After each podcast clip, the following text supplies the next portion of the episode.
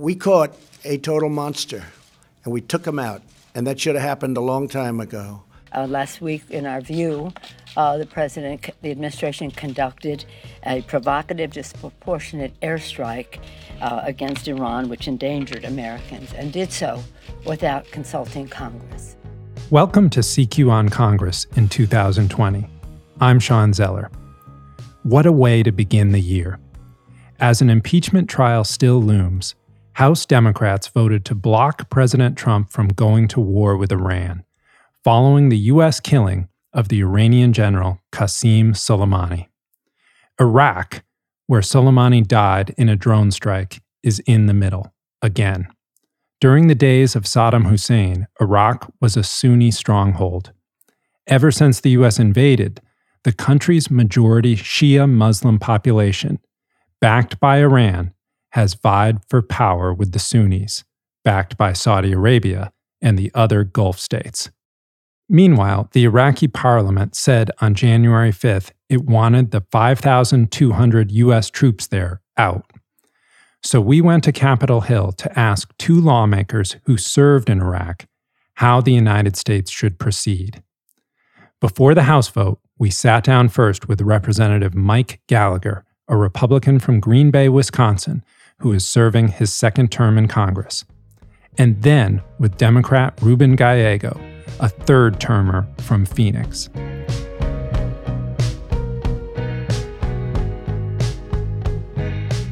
Thank you for being with us today, Congressman. Happy to be with you.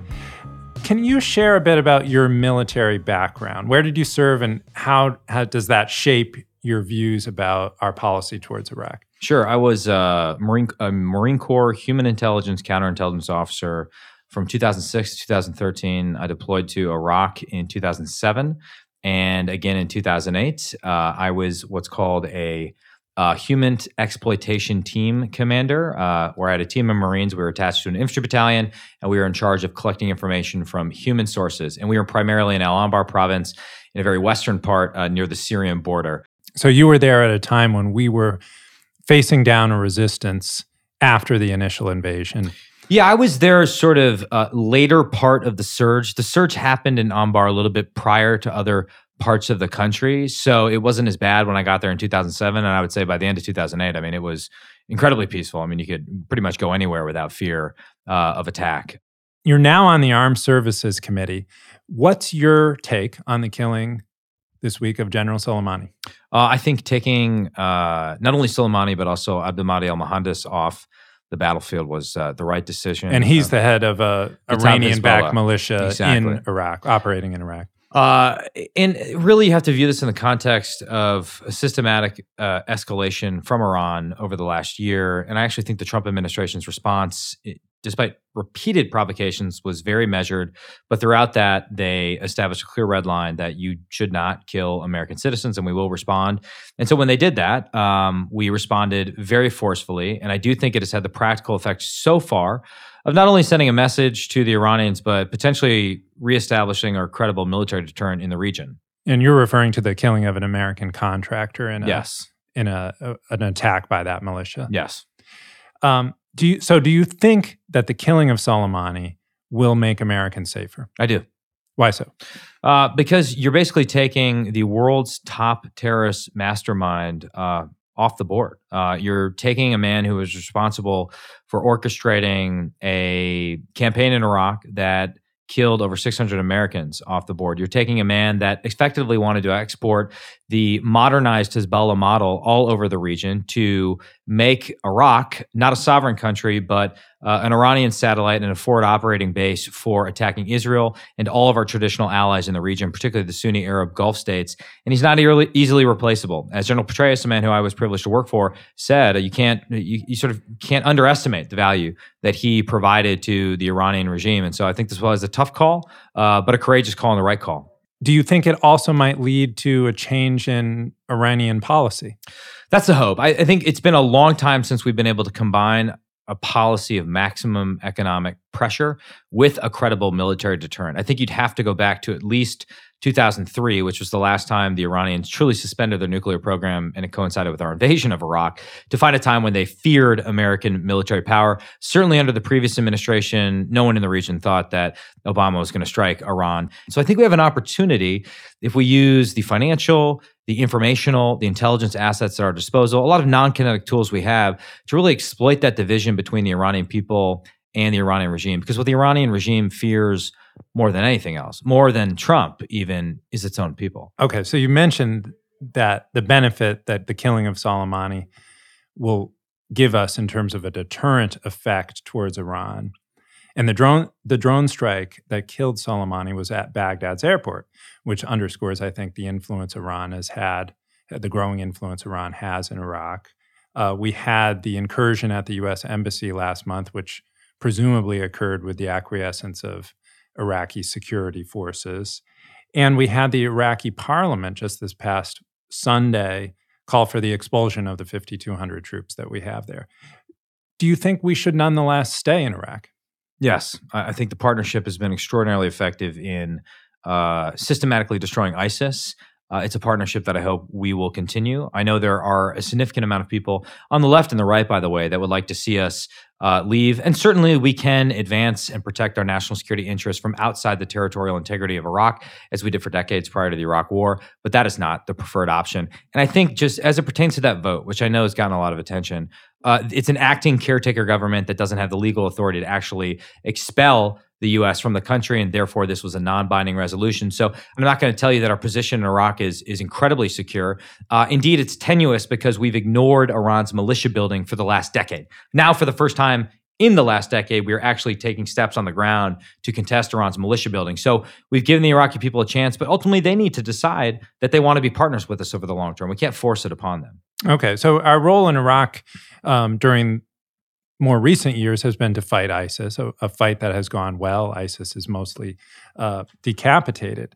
But do we see that role shifting now in terms of is it more important our presence in Iraq to counter that Iranian influence than to fight ISIS? Well, I think we should do everything. Uh, take you know to use an old Cold War phrase, all measures short of war to contest Iranian domination of the Iraqi political system. But I think we've drawn a clear red line of anytime Iran threatens our troops on an active battlefield in Iraq, those troops retain the inherent ability to defend themselves. And certainly we will be prepared to strike back should they kill our people. And so I think there's a, an interesting balance to be struck there uh, and throughout the region. Uh, listen, um, you know, I think we really need to send a message to all of those who have suffered under the yoke of Iranian brutality that the United States wants them to be free, wants them to be strong, wants the region to be stable, and wants a brighter future for the people of the Middle East. This is a region that has always sort of resisted our efforts to bring some semblance of chaos, of stability uh, to the to the chaos. But if there is a hope for doing it, it's that we can unite all of our traditional allies and find new allies around the common cause of resisting uh, the terrorist exporting regime in Tehran. Do you think the war in Iraq gives us a special responsibility to be there to, to help install a democracy? Well, certainly, uh, as someone who spent a lot of time there, perhaps there is a you know I feel a sense of wanting uh, to complete the mission. Um, but you know, geopolitics is always a matter of making painful choices uh, and uh, ruthlessly prioritizing. And here is our, our bigger challenge. Um, no question uh, that uh, the Middle East is not our priority theater right now. Uh, Indo-PACOM is our priority theater because our biggest threat is that posed by China over the long term. So we are going to have to find a way to reduce our presence in the Middle East uh, and uh, reposition a lot of our assets, particularly our exquisite assets, our ships, our fighters, uh, in Indo-PACOM. What is the role for Congress here? Do you, do you think Congress should be revisiting the authorizations of force that it gave after the September 11th attacks before the Iraq War? Should it revisit a AUMF for an authorization of force for Iran?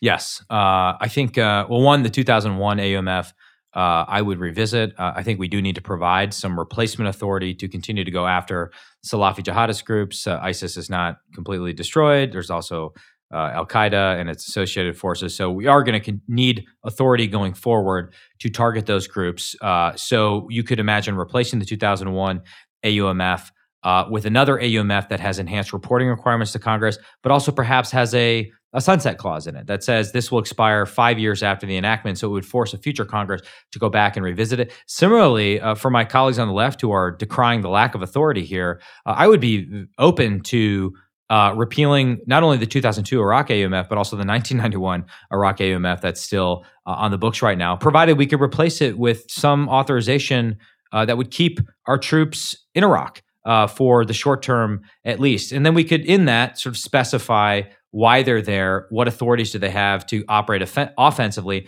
But I guarantee you that authorization would include their right to self defense. And then the bigger, third and, and, bigger thing we need to do is revisit the War Powers Resolution, which has been completely ineffectual since it was passed in 1973 or 74.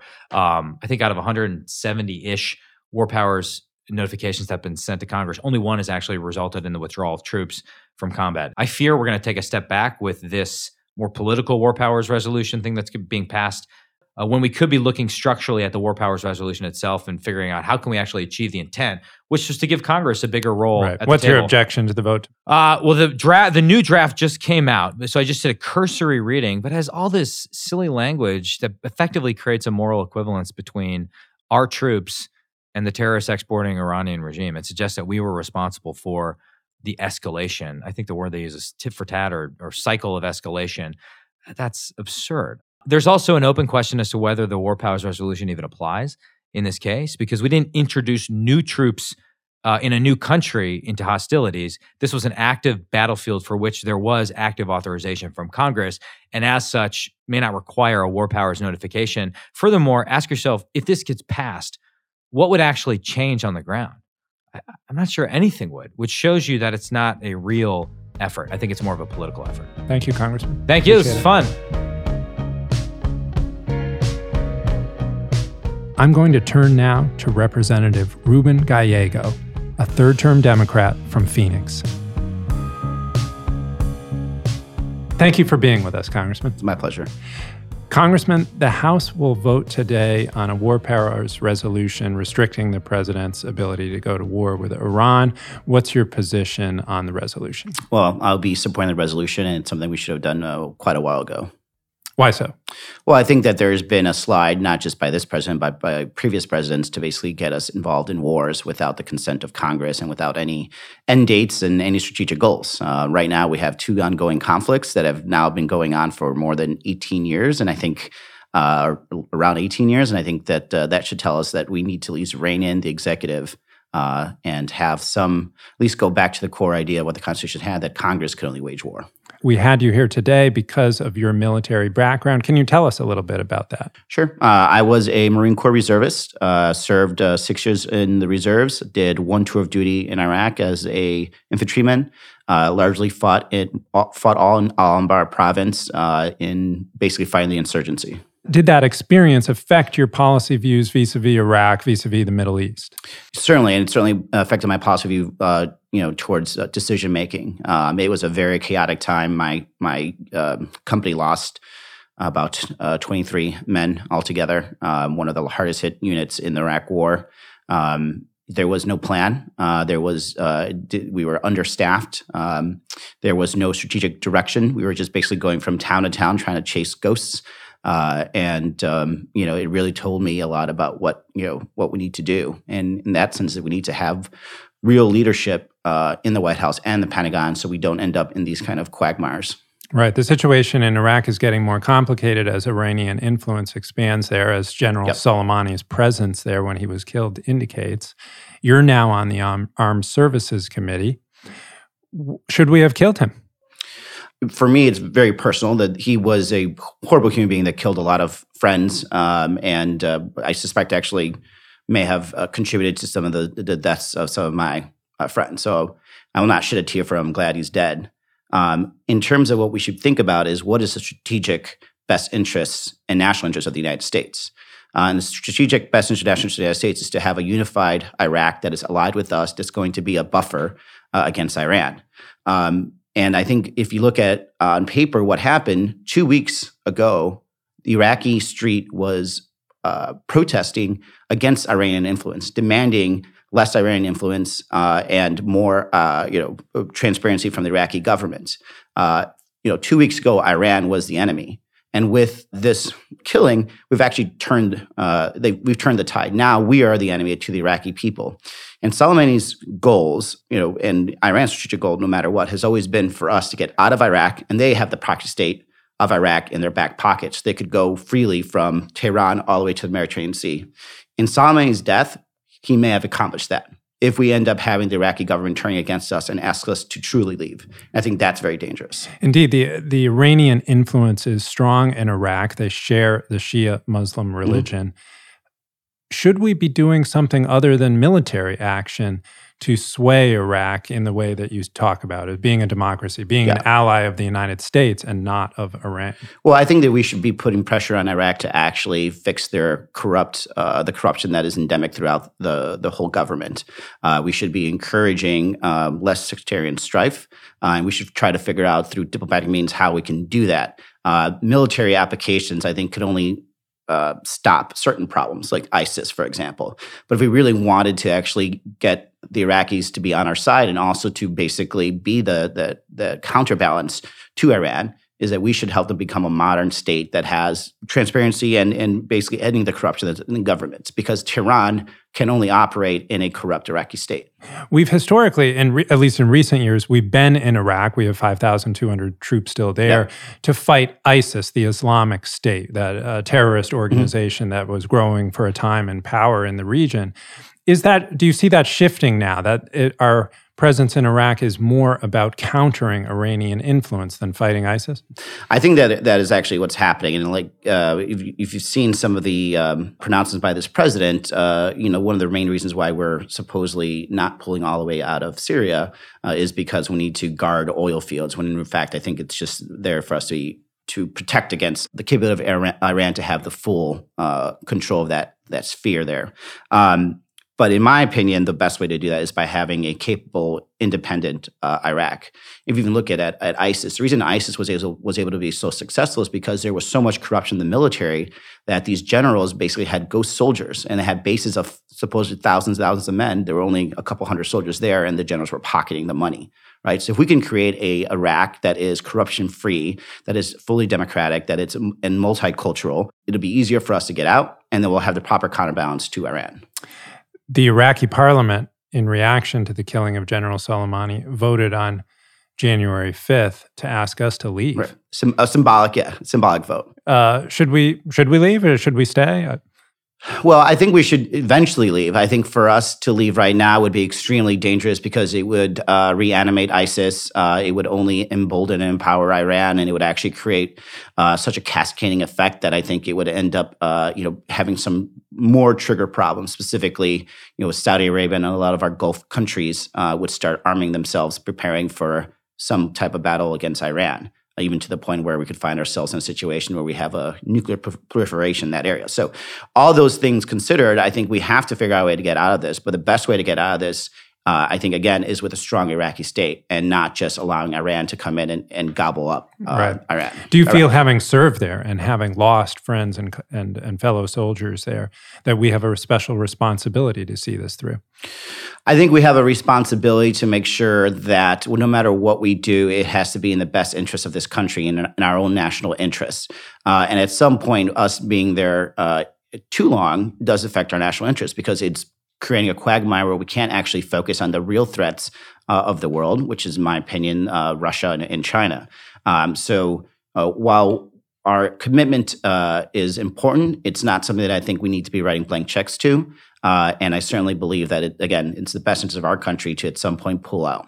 Right, that's an interesting point because it it, it is is the same as uh, Representative Gallagher's view that we need to to move away gradually Mhm. towards uh, a f- greater focus on Russia and China. But he was supportive of the killing of General Soleimani on the grounds that intelligence, according to the Trump administration, says attacks on Americans were imminent, and Soleimani was their best orchestrator of those sorts of attacks. Uh, what's your take on that? Do you think we're safer with Soleimani gone? It's hard to say. I mean, Soleimani was a horrible human being, and and and to some level of degree, obviously, he was had the capability uh, to strike. But it's not like this is a one man show. Uh, it is the Quds Force, tens of thousands of uh, you know quote unquote troops, um, also militias that were spread all over uh, the Middle East, um, and so. It, by taking out one person doesn't necessarily mean that their capability and their ability to strike is is gone.